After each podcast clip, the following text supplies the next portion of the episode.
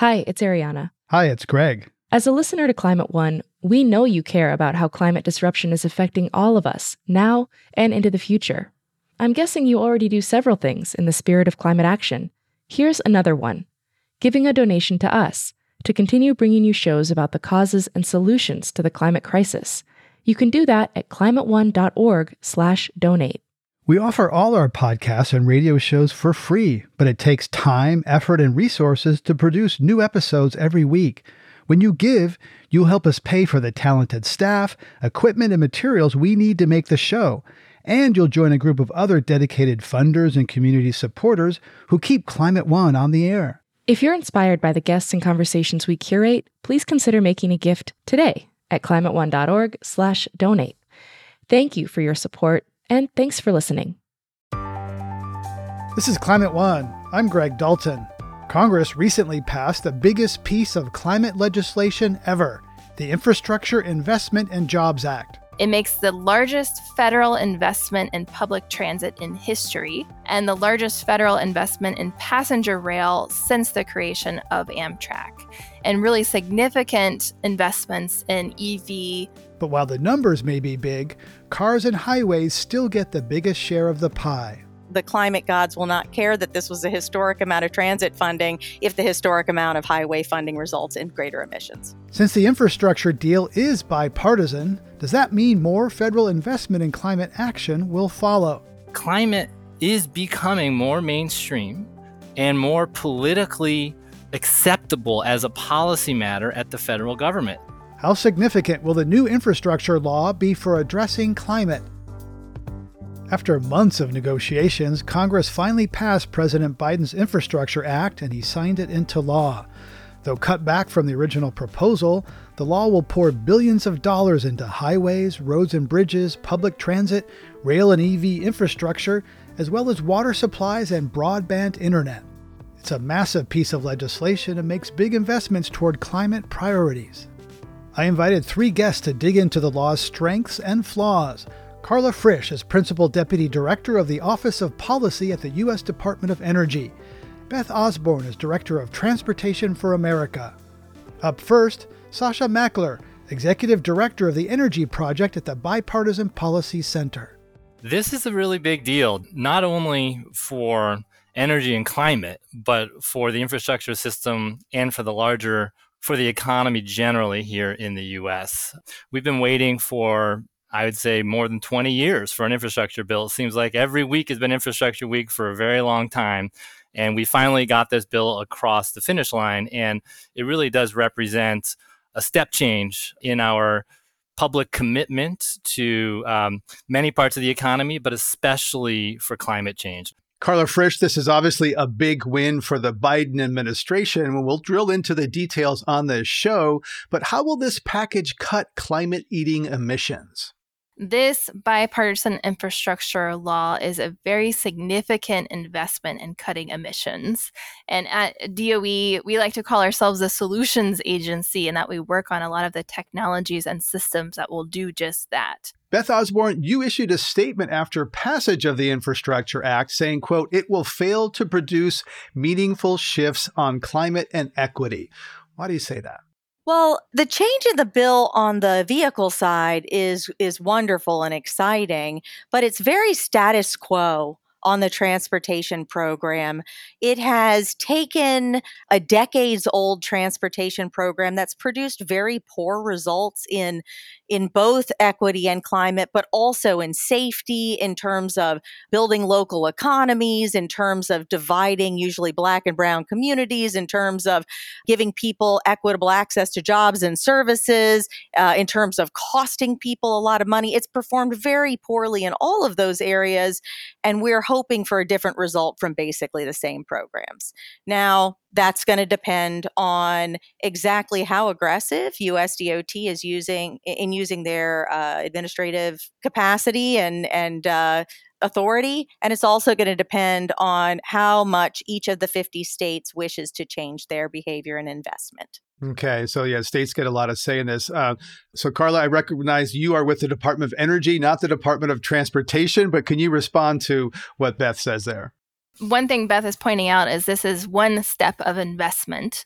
So we've got the bipartisan infrastructure law, which has passed and been signed by the president, and we are very excited about. And then the second piece is the Build Back Better Act, which just passed out of the House. And that includes additional investments. But today, I think we're talking about the bipartisan infrastructure law. And I will point out it makes the largest federal investment in public transit in history and the largest federal investment in passenger rail since the creation of Amtrak, and really significant investments in EV, both the charging and also at DOE on the supply chain for electric vehicles. Sasha Mackler, you know, these are big numbers, and yet there's 110 billion for new spending on highways, roads, and bridges, while there's 39 billion for public transit. 86% of the population in the US lives in urban areas where good public transit can play a big role in getting people out of cars and cutting climate eating pollution, improving public health. So, is it a good thing we're still spending three times more on car infrastructure rather than public transit? Acknowledging that the numbers are big, but the proportion proportions are still car centric. Well, it's true that the proportions are car centric, you know, but I think we, we we what we really need to do is look at the the trajectory here. The the investments are really stepping up across the board in infrastructure for transit. And that's going to make a big difference. And it'll help to modernize transit, which should make it more appealing to use. You know, I think that's that's really kind of the the the key insight and the core priority here. Um, as we look ahead to how this country will grow over time and will reduce emissions, we need to find ways to get the emissions out of the vehicle fleet. And this bill will do just that. Beth Osborne, your organization says that states often choose to spend federal dollars on expansion over highway repair. It's more appealing for a politician to cut a ribbon or point to a new new highway than it is to uh, a, repaired bridge or perhaps a, a you know a, a scheduling system for a transit agency. Is this time any different? Is there going to be a bias toward expansion over repair? I certainly think we can all hope that everybody woke up the morning of the signing of the bill and was transformed by the hope for the future. But in my experience, they need a little bit of a push in that direction, and this bill offers none. In fact, uh, this effort rejected an effort on the House side to say that before a state could build new capacity, they had to demonstrate they had a plan for maintaining it along with the rest of their system. We require that on the transit side. On the highway side, we have and we continue to allow a state to say, we have no idea how we'll maintain it, and we're going to give up on other pieces of infrastructure. And uh, that has been maintained. The fact of the matter is that this and approach to transportation will invest a historic amount of money in transit and a historic amount in highways in a 1950s approach has never produced the results that we are hoping for. We really need to invest according to a goal or an outcome, not just according to pouring amounts of money in individual pots. That's not how people travel and that and the the climate gods will not care that this was a historic amount of transit funding if the historic amount of highway funding results in greater emissions. Right. Yeah, you talk about induced demand, uh, the idea of the expanding roads and encourages people to drive. This comes at a time when driving is quite painful. Rising gas prices are worrying, uh, causing uh, worries about inflation, angering drivers, and making politicians nervous. Even though the price of gas is tied to global oil prices set largely by OPEC, not determined by the U.S. president, uh, has very little influence on the price of gasoline. Uh, here's Trevor Noah's take on all this. What's tough for Biden is that it doesn't matter what else he does. If the price of gas stays high, that's that. He could sign all the infrastructure bills he wants. He could get everyone to agree on abortion. But all people care about is how much is the black goo from the ground? Higher than before? Then get the out of here. So it's not exaggerating to say that his whole presidency, his entire presidency, could depend on whether gas prices stay up or go down. Sasha Mackler, US presidents have very little influence on the price of gas, and yet their fate is often tied to it. And this is true of many US presidents going back decades. Uh, that was Trevor Noah's take. What's yours? Yeah, well, I think Trevor makes a really good point, which is that you know the the price that people experience at the gas pump really does make a difference in how they feel about the economy and how they feel about the performance of the administration or any you know the uh, the government writ large. And so, um, when we think about energy and climate and associated policies, we really need to take the view that there are a number of factors that need to get ma- managed simultaneously. And that's really what we mean by the energy transition. We need to manage the near term as we drive towards the long term. And managing energy prices, managing reliability and affordability of energy as we transition towards a net zero economy is a very complicated task. And when we talk about this infrastructure bill, and as we think about this infrastructure bill, it's not the case that this is the climate bill for the for, for the US, but it is a climate bill. It definitely is a piece of the larger puzzle, but it's not the only thing we need to do. We need to be thinking about other mechanisms, other programs. Carla mentioned the Build Back Better Act that has a number of provisions in there that are geared towards lowering the price of clean energy technologies. There are things we need to do beyond that to re- recalibrate markets, put regulations in place that will provide the long term goal on emissions and clean energy. But this infrastructure bill does do a lot. We should think about it in the way you know that um, you know when when when we think about home buying this is like a down payment it's a major investment in the sorts of technologies the innovations and the systems that we will ultimately need to bring forward and have be be commercially available if we're going to hit our net zero targets and that down payment which is historically significant here in clean energy will help to reduce the costs and bring forward in time the technologies that we'll need to hit our goals. And that's you know it's an important piece of the puzzle Right, and we should recognize, you know, that uh, this was what was possible getting through Congress, where even Democrats from Wyoming, West Virginia, there's still fossil fuel states that have a lot of influence over what came out of this. Carla Frisch, some have called for the president to sell some of the Strategic Petroleum Reserve. In fact, the Infrastructure Act includes selling six billion dollars from that reserve to pay for these new investments we're talking about. You know, how's an administration navigating public concern over gas prices? While implementing this bill? And should some of that, um, you know, strategic petroleum reserve be sold? You know, should we sell more of that? We've heard from the president directly that he believes that Americans should have access to affordable energy at the pump and at home. And when you look at current high energy prices from fossil fuels, that really reinforces the need to diversify our energy sources in the US and adopt sustainable energy sources. So we're not overly reliant on any one source of energy for our economy, for our communities. So the infrastructure law and the Build Back Better Act help do just that. One thing that was just passed in the bipartisan infrastructure law is an increase of $3.5 billion in DOE's weatherization assistance program.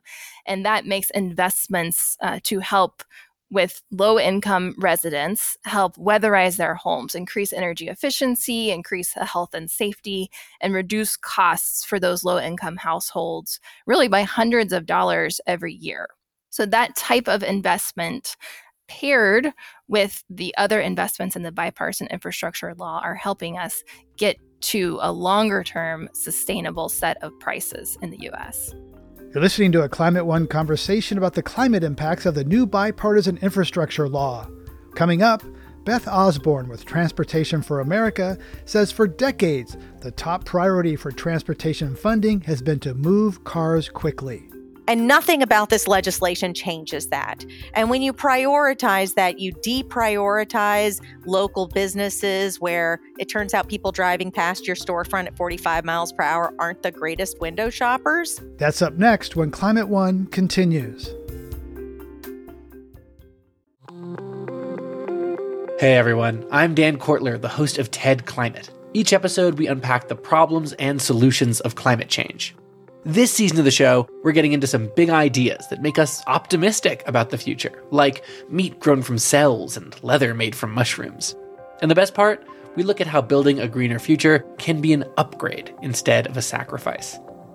Find and follow TED Climate wherever you're listening to this. This is Climate One. I'm Greg Dalton. We'll continue my discussion with our panel later in the show. To get another view of the scale and impact of the infrastructure law, we invited journalist Michael Grunwald to weigh in. He's worked for Politico, The Washington Post, and other major outlets, and is author of The New New Deal, focused on President Obama's 2009 stimulus package. He spoke with Climate One's Ariana Brocious.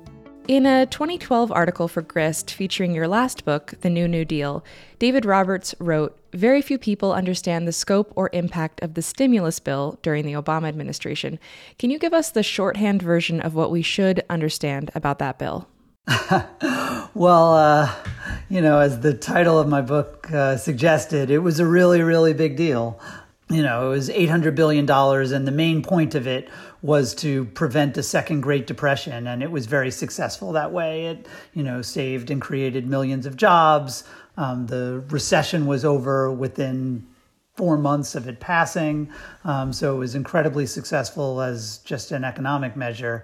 But it also had some longer term effects. Uh, it included $90 billion for clean energy at a time when we were only spending a couple billion dollars a year. Um, so it really sort of jump started some of the advances that we've seen in solar, electric vehicles, wind, LED lighting. It had tremendous long term investments in transportation, in broadband, in some of the some of the infrastructure stuff that you're seeing in the Biden bill of uh, you know 2021 you know really it was essentially the Obama agenda passing a month after he took office. Um, so it was really pretty audacious from the audacity of hope guy. Well, you just touched on a few of the specifics relating to climate and clean energy, and I wanted to go a little further into that. So, I think the general public may not well understand how much of that money went toward these industries like clean energy and that had some really lasting impacts. And I was hoping you could give us a couple examples.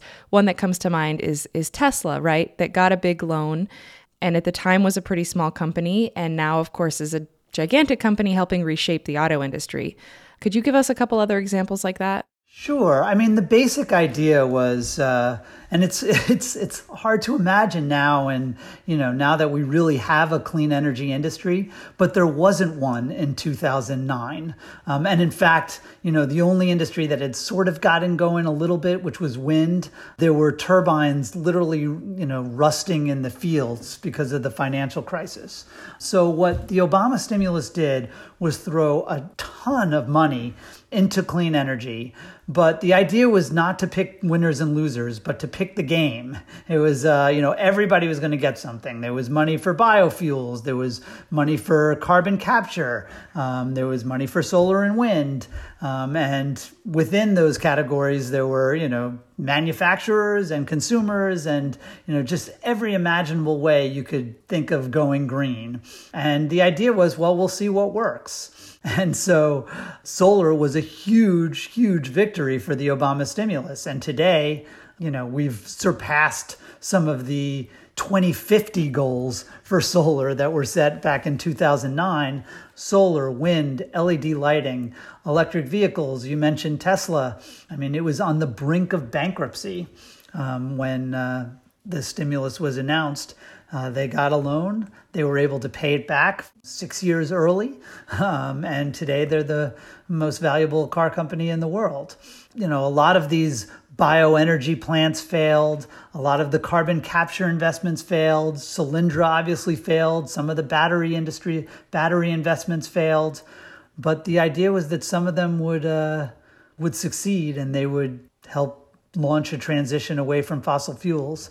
And to that extent, the Obama stimulus was really successful. So, compared to the Obama Stimulus Act, how big of a deal is the new Bipartisan Infrastructure Act? The Obama stimulus was $800 billion, mostly over two years. Um, the infrastructure bill is it's really maybe $600 billion in new money over five years. Um, so it's not as big. Biden's real big one is the Build, Build Back Better bill, which has not yet passed, and they're still trying to negotiate in the Senate. But it's still a very large investment. Um, the Obama infrastructure investment was touted as the largest since Eisenhower's started building the interstate highway system. And this is certainly the largest since then. Um, and uh, remember, I mean, Donald Trump spent four years talking about how he was going to be a builder and he was going to do infrastructure, and Infrastructure Week became a big joke. And now Biden is actually getting it done in a bipartisan way.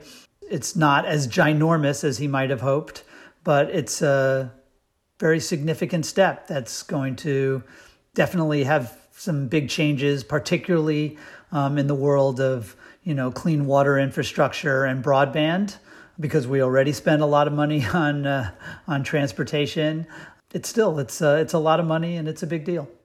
So, how is the Biden administration handling the narrative and communication with the public around these two big bills, both infrastructure and Build Back Better? You know, what lessons might have been learned from the communication successes or failures of the Obama stimulus package here? Well, you know, the certainly one theme of my book was that the Obama stimulus was in many ways wildly successful and yet wildly unpopular. Which, believe me, uh, many you know Ron Klain and Joe Biden were deeply involved in the Obama stimulus, and they noticed. um, so certainly they are trying to do what they consider better messaging now in terms of trying to highlight the successes more in terms of trying to let people know what they're getting for their money. But I do think, you know, it's arguable that one lesson from the Obama stimulus is that it's just really hard to get credit for doing stuff. The Republicans did an excellent job of finding a couple of studies where they were you know studying the influence of cocaine on monkeys or you know some tunnel that was supposed to help turtles avoid getting hit by cars. And they made the entire $800 billion sound like it was all about cocaine monkeys and turtle tunnels um, in ways that was really made it sound like just a big government, big spending, big mess. And I do think one lesson of the Obama stimulus is that messaging this stuff is hard. You know, people don't pay very close attention to what's happening in Washington. So, one glass half empty way of looking that is that you know no matter how you message things you know you might be screwed no matter what and uh, no good deed goes unpunished. But you know the the flip side is that hey people are going to react how they react. You might as well use your government job to do government stuff and uh, and I do think that is one of the lessons that the Biden people have learned. Um, they're really going to focus on the policy, and they'll try to sell it as well as they can. But I think the policy is the most important thing. As you've said, Biden's Build Back Better Act really is where most of the climate money is between these two bills. If Congress manages to pass that bill too, what do you think will be the combined climate impact of, of these two bills? The Build Back Better Act would really build on the start in the infrastructure bill. For electric vehicles, um, there would be just a ton of money, not so much for the infrastructure, but to make it more attractive for consumers by giving them money and rebates for, for buying them. Uh, the same goes for for wind, for solar, for energy, electricity storage, for geothermal. There are going to be really big tax credits and other incentives we're talking about hundreds of billions of dollars to really get this stuff going, to deploy at a much faster rate. And that's how you move the needle in a big way. I mean, Joe Biden's goal is essentially to phase out coal by 2030. And you can't do that without something to replace that. And so, if the Obama stimulus jump started wind and solar and LED lighting and electric vehicles, the idea of Build Back Better is to really bring it into the mainstream because I think there's a feeling that it's going to be very hard to convince 350 million Americans to go green because, you know, the polar bears are in trouble. But it's not as hard to convince them to do something that's going to save them a lot of money. Solar and wind power are in many ways already there. Um, electric vehicles are already pretty much a good deal over the life of the vehicle. But this is a way to really try to say, like, hey, it's becoming a no brainer. Just do it. And when you start to get tens of millions of people rather than thousands of people making these changes, that's when the emissions needle really starts to move. Michael Grunwald is a journalist, formerly with Politico, The Washington Post, and The Boston Globe, and author of The New New Deal.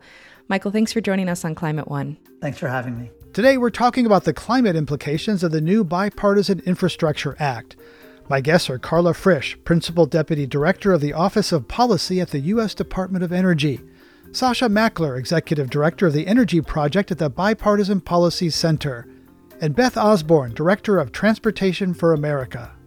A hundred years ago, streets were the domain of people, horses, and a few automobiles. Then cars took over in part because of a dominant car centric culture that automakers manufactured and helped promote. The COVID 19 pandemic helped reclaim some paved public space for people with slow streets and street closures, but it's too early to say how long that may last. I asked Beth Osborne if the Infrastructure Act includes spending on what's known as complete streets that work for everyone there's a very small amount of money available for that. I, I should be clear, it's an incredibly flexible program. All of the money could be spent on complete streets. They never have been f- before. Um, they're unlikely to suddenly do so now. The general approach to addressing a problem in transportation is to say we should create a program to fix identified problem for example, climate emissions. So we'll create a $6 billion climate emissions reduction program, and then we'll spend you know, uh, uh, $50 billion a year on the traditional thing that drives up emissions. And we do the same with complete streets. Here's, uh, you know, two and a half billion dollars a year for for safety, and here's $50 billion a year for not safety. And so I think it's going to take more than money. Money has never solved this in the past. We've tried it over and over. We get the same promises. It really requires policy, and that's going to rely on the administration to lay down the law in the way they implement these programs. And there's a lot of things they can do. There's a bunch of cities that have experimented during COVID and had some really good experience, but their state runs this program again by the way it was designed by Congress. And states often stomp on the city's desires to create that kind of environment. And it will be up to USDOT to tilt the scales a little bit more in favor of those local governments. Sasha Mackler, is there danger in being so flexible? I mean, this is the way American democracy works, right? Federal government gives some some guidelines and money to states, and states are the laboratories where they get to implement these things. Is there danger in the flexibility as well as perhaps opportunity? What uh, really can transpire here is that the states then if they if they take these responsibilities seriously and if they work in collaboration with uh, the federal government they can really really design programs that are fit for purpose for what's happening on the ground in those locations but this really does require federal leadership. And one of the things that I think is really notable about this infrastructure bill and about the general political environment in Washington right now is that this infrastructure bill, as we've been discussing here, is a profound step forward. It really puts out enormous resources that are geared explicitly towards climate. And it's a bipartisan bill. And I think we have to pause and think about that for a minute. Climate is becoming more mainstream and more politically acceptable as a policy matter at the federal government. We had the Energy Act of 2020, which was a bipartisan bill unlocking major new programs geared towards climate and technology. We have the infrastructure bill, again, a bipartisan program unlocking spending and new programs uh, towards energy and climate. This is important, and I think it portends more to come. Carla Frisch, let's talk about the states. You know, the states may not be so bipartisan. A lot of states, there's red states and blue states, some purple states. But your take there on on how this is implemented in the states and the flexibility they have in those political contexts.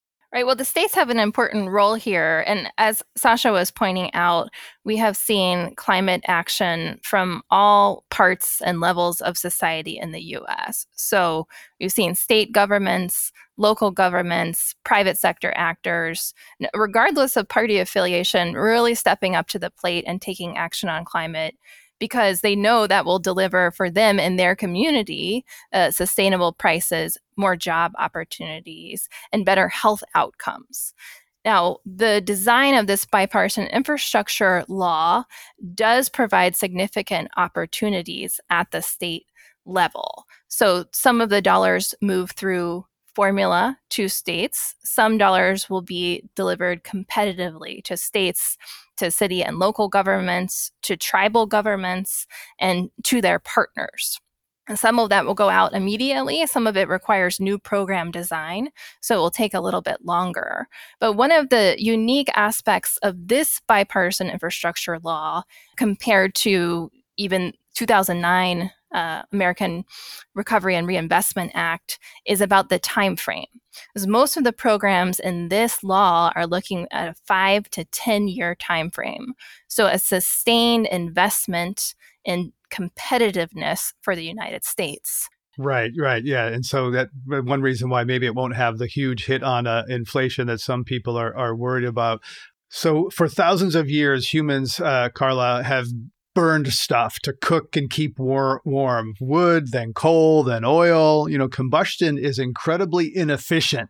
According to energy guru Saul Griffith, if we electrified everything, we would need half of the primary energy that we're using now. This math still still boggles me. We could electrify everything and, and need less energy because combustion burning stuff is so inefficient. So is the administration is this willing to to move away from fossils and, and sunset fossil fuels faster? Because that seems to be a problem even for Democrats. So, we are moving towards sustainable energy as quickly as possible. And some of the investments in the bipartisan infrastructure law that mirror the principle that you're saying include uh, a $27 billion investment in the electric grid and clean energy. So, the more and more we electrify transportation and our buildings and industry where it makes sense to do so, the more we're going to be able to we need to make sure that we can move that electricity to where it's needed. So, the bipartisan infrastructure law includes investments to bring the electrical grid into the 21st century, particularly to make sure that it's resilient against extreme weather and cyber. It also establishes a new transmission facilitation program for DOE to help make sure that we can get that transmission built across the country. In parallel to that, there's significant investments through DOE in expanding access to energy efficiency and clean energy for families, for communities, for businesses through the low income weatherization that I mentioned, but also through investments in county and state level programs, and particularly in schools to make sure that they can take advantage of that clean electric energy and use that in transportation or in their buildings. Sasha Mackler, how big a deal is this grid modernization? We have a, a, grid that is vulnerable to cyber attack. We have a grid that is kind of built not so much for renewables that that, that come and go over different uh, times of the day. Yeah, the the grid does need to be built out, hardened, and expanded, and that requires investment. Uh, which the infrastructure law, you know, does have as a part of it. You know, that was just outlined by Carla.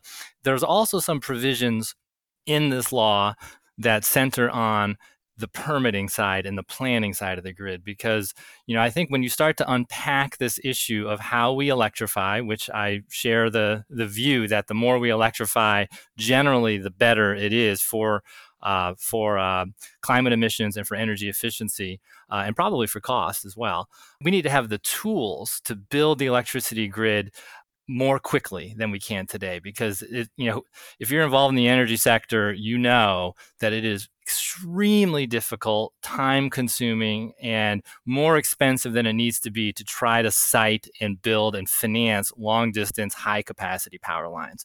And so, improving the permitting process is really one of the core things that we can do to help with the energy transition. It's not very well appreciated. And this bill does do some really important things there. It creates an Office of Transmission Planning at the Department of Energy, it has new financing authorities you know to help to get developers into the mix and take those risks in, turn, in terms of trying to develop these projects. And it, ha- it has some I think, really significant bureaucratic changes around permitting and federal coordination of the permitting process so that these projects don't get hung up in red tape and can move through still with the right environmental safeguards, but just move more quickly because we need to really race to get this infrastructure built out. And the enabling pieces, the infrastructure, the electric transmission is really key to all that some environmentalists hearing that, Sasha, uh, might think of you know the desert turtle, the, the sage grouse. There's been uh, there's been a lot of environmental uh, anxiety, concern about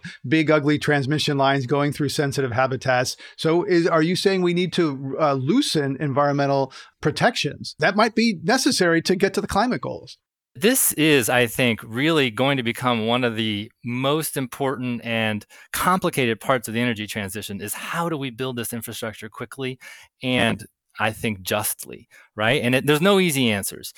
First of all, what I would say is we have a lot of existing right of way in this country. And we could even look to the highway system as one example of a right of way that could be leveraged for other infrastructure like transmission. We need to do more thinking and planning there and and unlock some of the barriers around how the state and federal governments can work together around leveraging existing rights of way because that will reduce the opportunities for conflict. The other thing that I would say is if climate and climate goals are our highest priority at, at, you know one of our highest priorities as we look ahead to the economic and environmental and personal safety of Americans then that by net by definition means that other priorities have to be subordinate to that. Want to get back to transportation. Beth Osborne, you know, Transportation for America notes that our roads are deteriorating despite unprecedented levels of funding, including windfall funding from the 2009 Recovery Act. And you said that we haven't have a great track record and throwing more money at transportation in this country. What were the specific lessons of that 2009 Stimulus Act, and have those lessons been applied this time around?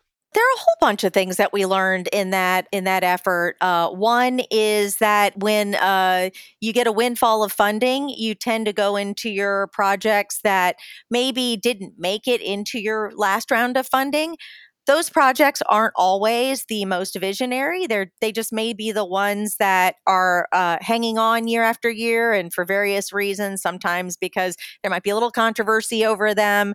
They're not always repair projects. Often they aren't. Often they are decades old expansion projects that now just get funded. So uh, it would have been great to require kind of a reanalysis, maybe according to some of the priorities we're discussing before money went out. We learned that uh, shovel ready wasn't a good measure this is being a five year bill moves very far away from that. Thank heavens. That was uh, just a, a mess of an approach. And this, it, it does have a longer term uh, approach, even if it isn't prioritizing anything uh, new. The overwhelmingly most important priority in transportation, and has been for the last 70 years, is to move cars quickly. And nothing about this legislation changes that. And when you prioritize that, you deprioritize local businesses where it turns out people driving past your storefront at 45 miles per hour aren't the greatest window shoppers. It creates high levels of damage in terms of crashes and life. As you're driving faster, your the amount that you can view and take in shrinks, but the uh, amount of time you have to react to a potential to spot and react to a potential conflict also shrinks and crashes are more likely to be deadly. So, you know, that person trying to get to transit that we're going to invest a whole lot in when they have to cross a roadway built for a vehicle speed might find that they're taking their lives into their hands. And those fatalities fall much harder on black and brown people, particularly black Americans and Native Americans. So that's why I say one thing that that I learned is that it's not enough to focus on competitive grants. When I was in the Obama administration, we were very excited about our competitive grant program, and we didn't spend enough time looking at the way the formula dollars went out. And that's still the bulk of spending. And I hope this administration learned the lesson from my team and does better than we did. And that's going to require some aggressive administrative actions across the board. You're listening to a conversation about the new infrastructure law. Coming up, putting money into American energy innovation. What we're seeing the beginnings of here, I would argue, is really a uniquely American approach to climate innovation. And the implementation of these dollars over the next five to 10 years will be now the next important step in delivering these technologies for industrial scale decarbonization. That's up next when Climate One continues.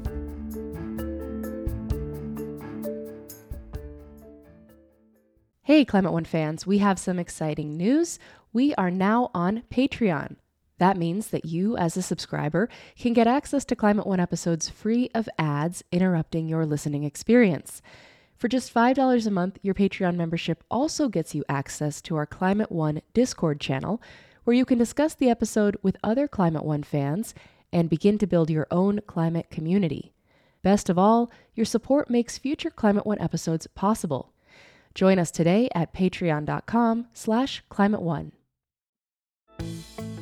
We're talking about the new Bipartisan Infrastructure Act with Carla Frisch, Principal Deputy Director of the Office of Policy at the U.S. Department of Energy, Sasha Mackler, Executive Director of the Energy Project at the Bipartisan Policy Center, and Beth Osborne, Director of Transportation for America. Burning fossil fuels disproportionately affects communities of color because refineries, factories, and highways have most often been thrust on those communities. Early on, President Biden put climate justice at the center of his administration. I asked Carla Frisch how the Infrastructure Act will address some of those inequities. One that really sticks out to me is the significant investment $15 billion in replacing lead drinking water pipes. So, that's absolutely something we have to move away from for health of communities across the US. Similarly, it, there's an investment in brownfields and Superfund sites. So t- 26% of Black Americans and, and 29% of uh, Hispanic Americans live within three miles of a Superfund site, and that can increase lead exposure in children. So the bipartisan infrastructure law in- invests 5 billion in addressing legacy pollution at those sites and working to create good paying union jobs and healthier communities. One more um, that really sticks out to me is electric school buses. So this is another place where we've got more than 25 million children and thousands of bus drivers riding those yellow school buses, and most of them are back at school now. And 95% of those buses run on diesel. And that pollution from diesel is linked to asthma. And that also particularly affects communities of color. So, in the bipartisan infrastructure law, there's investment to deliver thousands of electric school buses nationwide, prioritizing rural and low income communities and helping school districts make the investments to have clean American made zero emission buses.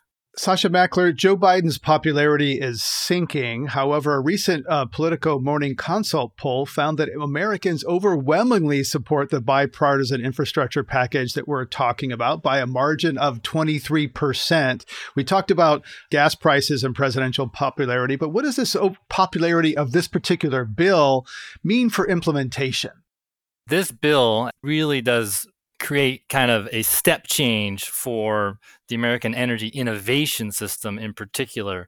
Some of the most important challenges we face as a country as we look towards remaining competitive economically in the 21st century that will be defined by how quickly nations can decarbonize and export those technologies to other parts of the world. These investments really need to be designed. The programs need to be designed well. The investments need to go into projects that deliver and that implementation will be complicated, right? And so the private sector needs to work with the public sector here, with the DOE, arm in arm to get these programs, to get these investments and these projects moving. What we're seeing the beginnings of here, I would argue, is really a uniquely American approach to climate innovation, where we see in other parts of the world, for example, in Europe or in China, a very top down public sector approach to dealing with climate change. Here in the US, what we're seeing is the private sector, investment capital, entrepreneurs at the center of what we you know will begin to witness as a you know rapidly i think innovating and decarbonizing energy system and the department of energy uh, is really going to be uh, shepherding and catalyzing a lot of these things going forward. And the implementation of these dollars over the next five to 10 years will be now the next important step in delivering these technologies for industrial scale decarbonization. Well, Carla Frisch, what are we talking about? Are we talking about uh, battery cars that are not lithium ion? Are we talking about uh, biofuels that actually uh, work? Are we talking about uh, new forms of nuclear? You know, t- tell us a little bit about these innovations. Where, where are the dollars being directed? All of those and more. So that's a good starting list. Uh, so, one thing that the bipartisan infrastructure law does is invest in clean energy demonstrations through the Department of Energy. And demonstration is a really important step in the technology development process. So, you start with the research, then you do the development, and at the demonstration stage, you're doing the first of a kind or a, a, commercial scale project, but it's not quite ready for private sector investment. You got to test it out, you got to make sure it works before you get to the deployment phase where you are having private sector investors ready to go all the way in. So, in that demonstration step, the law invests 21 plus billion dollars, and that includes clean hydrogen demonstrations across the country. It includes carbon capture, both direct air capture, pulling carbon out of the air, and industrial emissions reductions. It includes advanced nuclear demos. And it includes demonstration projects in rural areas and a set aside for demonstration projects in economically hard hit communities. And one of our principles at the Department of Energy is thinking about place-based investments. So we're thinking about how can we get the technology to the next level, uh, to where it needs to be. But at the same time we're, that we're doing that, how can we make sure that those demos are in communities across the country and diverse communities across the country that have the particular characteristics and skills that can support that kind of technology? There's an opportunity here both on the technology front and on the community front. And so as I hear you say all these things, I'm, I'm kind of having a bit of a, a flashback to the last time we had a, a big uh, infrastructure energy investment on this. You know, it was much smaller than this, Carla, but it was, you know, uh, 2009. And there were some investments that were made that were highly successful. So, Carla, what is the administration doing to sort of tell the story and learn from last time? What we're focused on at Department of Energy is one, really significantly moving towards reducing our emissions consistent with the president's goals. Two, making sure we're doing that alongside growing the opportunity for clean energy jobs with family sustaining wages in the US. Three, really looking at our domestic competitiveness of how can we onshore manufacturing and make sure that we're creating the things here and more and more, including for our energy justice communities. Um, we've, we've got the Justice 40 initiative across the administration, which is focusing on making sure that a portion of the benefits of these federal investments are going to energy justice communities who in the past have, have suffered and not uh, fully gotten the benefits of the transition to clean energy that we're starting. Beth Osborne, let's get your your view on on lessons from last time. The storytelling got away. There was some success, but the story, the narrative got away from the Obama administration. You know, do you see that changing this time? What are the lessons? Well, I I hope so that uh, some of the lessons have been learned. I think some of the things Carla just said are so important. I mean, how many uh, car companies have gone out of business over the last hundred years? I mean, it's quite literally hundreds. Innovation involves failure. I hope that one of the things we've learned is that we should be much more upfront about the fact that we're going to try things. And if it's innovative, it's not always going to work. And so I hope that we're a little bolder about that and we just admit that up front because that's the only way we can be a part of anything close to innovation. I, uh, like I said before, I really do hope that we learn that it's going to re- require uh, the uh, administration steering the way the program is implemented and not just crossing its fingers and hoping that uh, 50 states one by one determine that they're going to match the, the president's priorities. I want to point out that when tr- when it comes to transportation, it is truly bipartisan, and I mean that in all the best and worst ways possible. The status quo is fantastically bipartisan. That's what we saw with the Senate bill. That was a status quo transportation bill, very bipartisan. Innovation is also very bipartisan. It's just different Republicans and Democrats in those camps. And I'm hoping that maybe we can push a little bit more in the favor of the Democrats and Republicans that are doing things differently and push those that are stuck in a 1950s status quo towards those innovators. Um, we didn't try very hard in, in this negotiation. For example, we still allow states to set a target for more people to die on their roadways. And so long as they don't beat their inflated number of more people dying on their roadways, they can flex their safety money away from safety. I hope that the administration decides to clamp down on that a little bit administratively going forward because the fact of the matter is, safety, particularly for those outside of an automobile, is climate policy. And so long as we make it a death match to walk, people are going to choose, with air quotes, not to walk because we've made it terrifying. Beth Osborne, you say rail was a big winner. There's there's a bit another big piece of this we haven't talked about. Why is rail a big winner? I mean, it's gotten not only a huge investment, but over five years. This is a really bold level of investment this is another opportunity to learn from the lessons of the Recovery Act. And uh, what we learned is it's not enough to put money into a wholly new mode. There has to be more that goes with it. We need a robust Federal Railroad Administration that was built around safety regulations, not around capital expenditures. They're going to need to hire probably hundreds of people to implement this vast new program and quickly.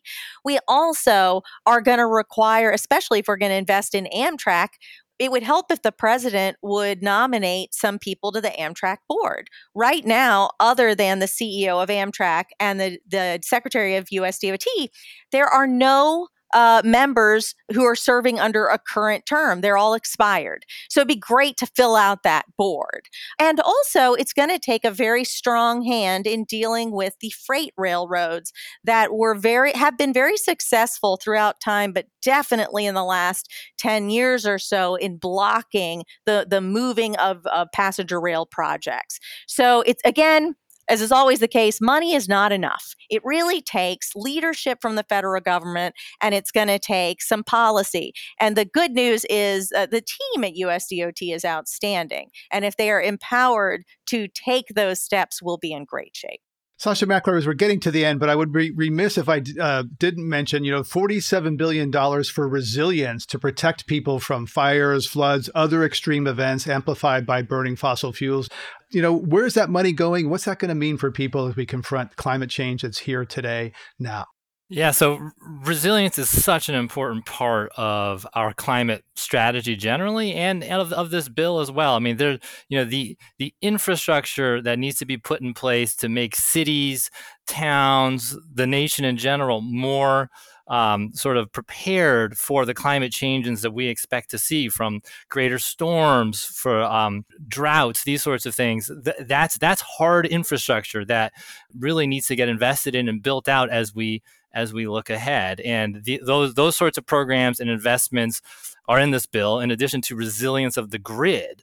Uh, and you know this this is really sort of a critical piece of, of of our functioning economy. You know, we are starting to see some vulnerabilities here really taking a toll on communities and our economy just in the last year. If you look at what happened in Texas, these sorts of things are very serious, both for human health and for our economic well being and the investments to harden our infrastructure against these expected changes really uh, are, are part of this package. As we wrap up, I want to look ahead and ask, you know, first starting with with Beth, what was shifted to the Build Back Better legislation? We know that there was a lot of climate things in this infrastructure bill that got shifted to the other bigger one. A lot of big uh, climate in there. What are you looking at that was shifted out of this, and what are the prospects for that getting through? Because now it's been passed by the House, it's at the Senate. There's some additional money for electrification. Something when gas prices are going up is incredibly important. I'd point out, though, that gas prices is a very small portion of the cost of owning cars. So maybe we can also seek ways to reduce people's reliance on cars. And another part of the Build Back Better proposal is uh, a, a, provision to connect people in affordable housing with higher quality transit. It's $10 billion. It is not only an important provision, it is a restoration of the bipartisan infrastructure agreement. They agreed to $49 billion, and it was the only thing they abandoned in the bill of the bipartisan agreement announced at the end of June.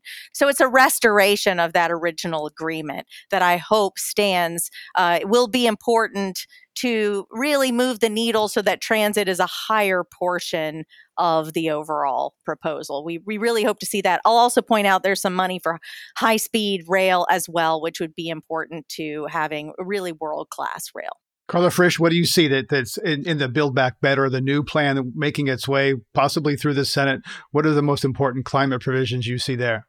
So there's a significant additional climate and clean energy investments in that Build Back Better Act that would really accelerate our progress toward our goals. So that includes further investment in efficiency, both at the homeowner level and the appliance level, and also at industrial facilities.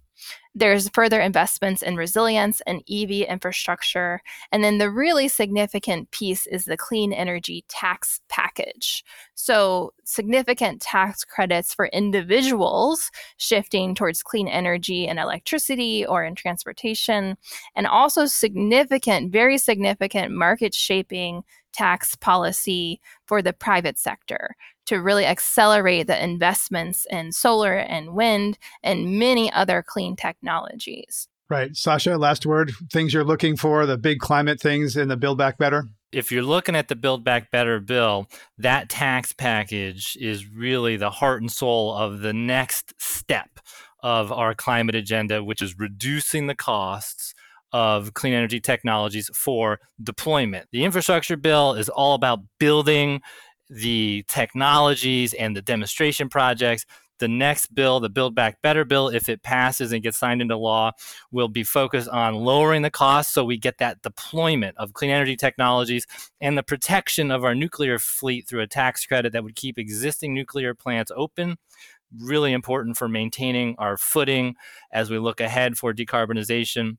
And then I think the step after that, if we look ahead to 2022, too, if we could be so bold and think a little bit into the future, would be how do we then create the frameworks for that for the long term in terms of how do we take advantage of those low costs of the innovation pipeline that we're just getting in place and then are there things like a clean energy standard, other industrial policies that really help to channel the energies and the capital in the private sector towards the long term, which again, I would argue would be net zero by mid century?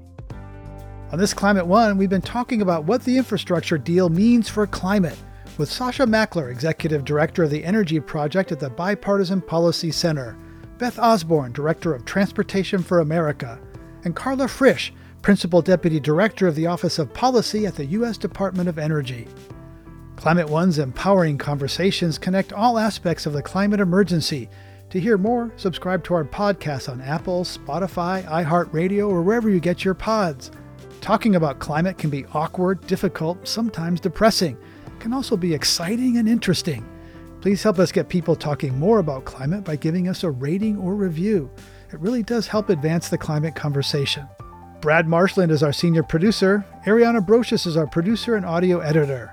Our audio engineer is Arnav Gupta. Our team also includes Steve Fox, Kelly Pennington, and Tyler Reed. Gloria Duffy is CEO of the Commonwealth Club of California, the nonprofit and nonpartisan forum where our program originates. I'm Greg Dalton.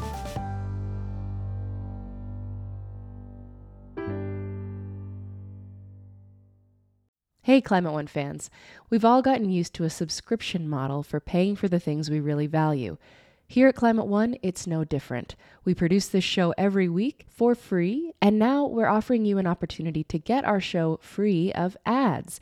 For just $5 per month, you can join us on Patreon and get access to our episodes free of ads and get access to our exclusive Climate One Discord channel.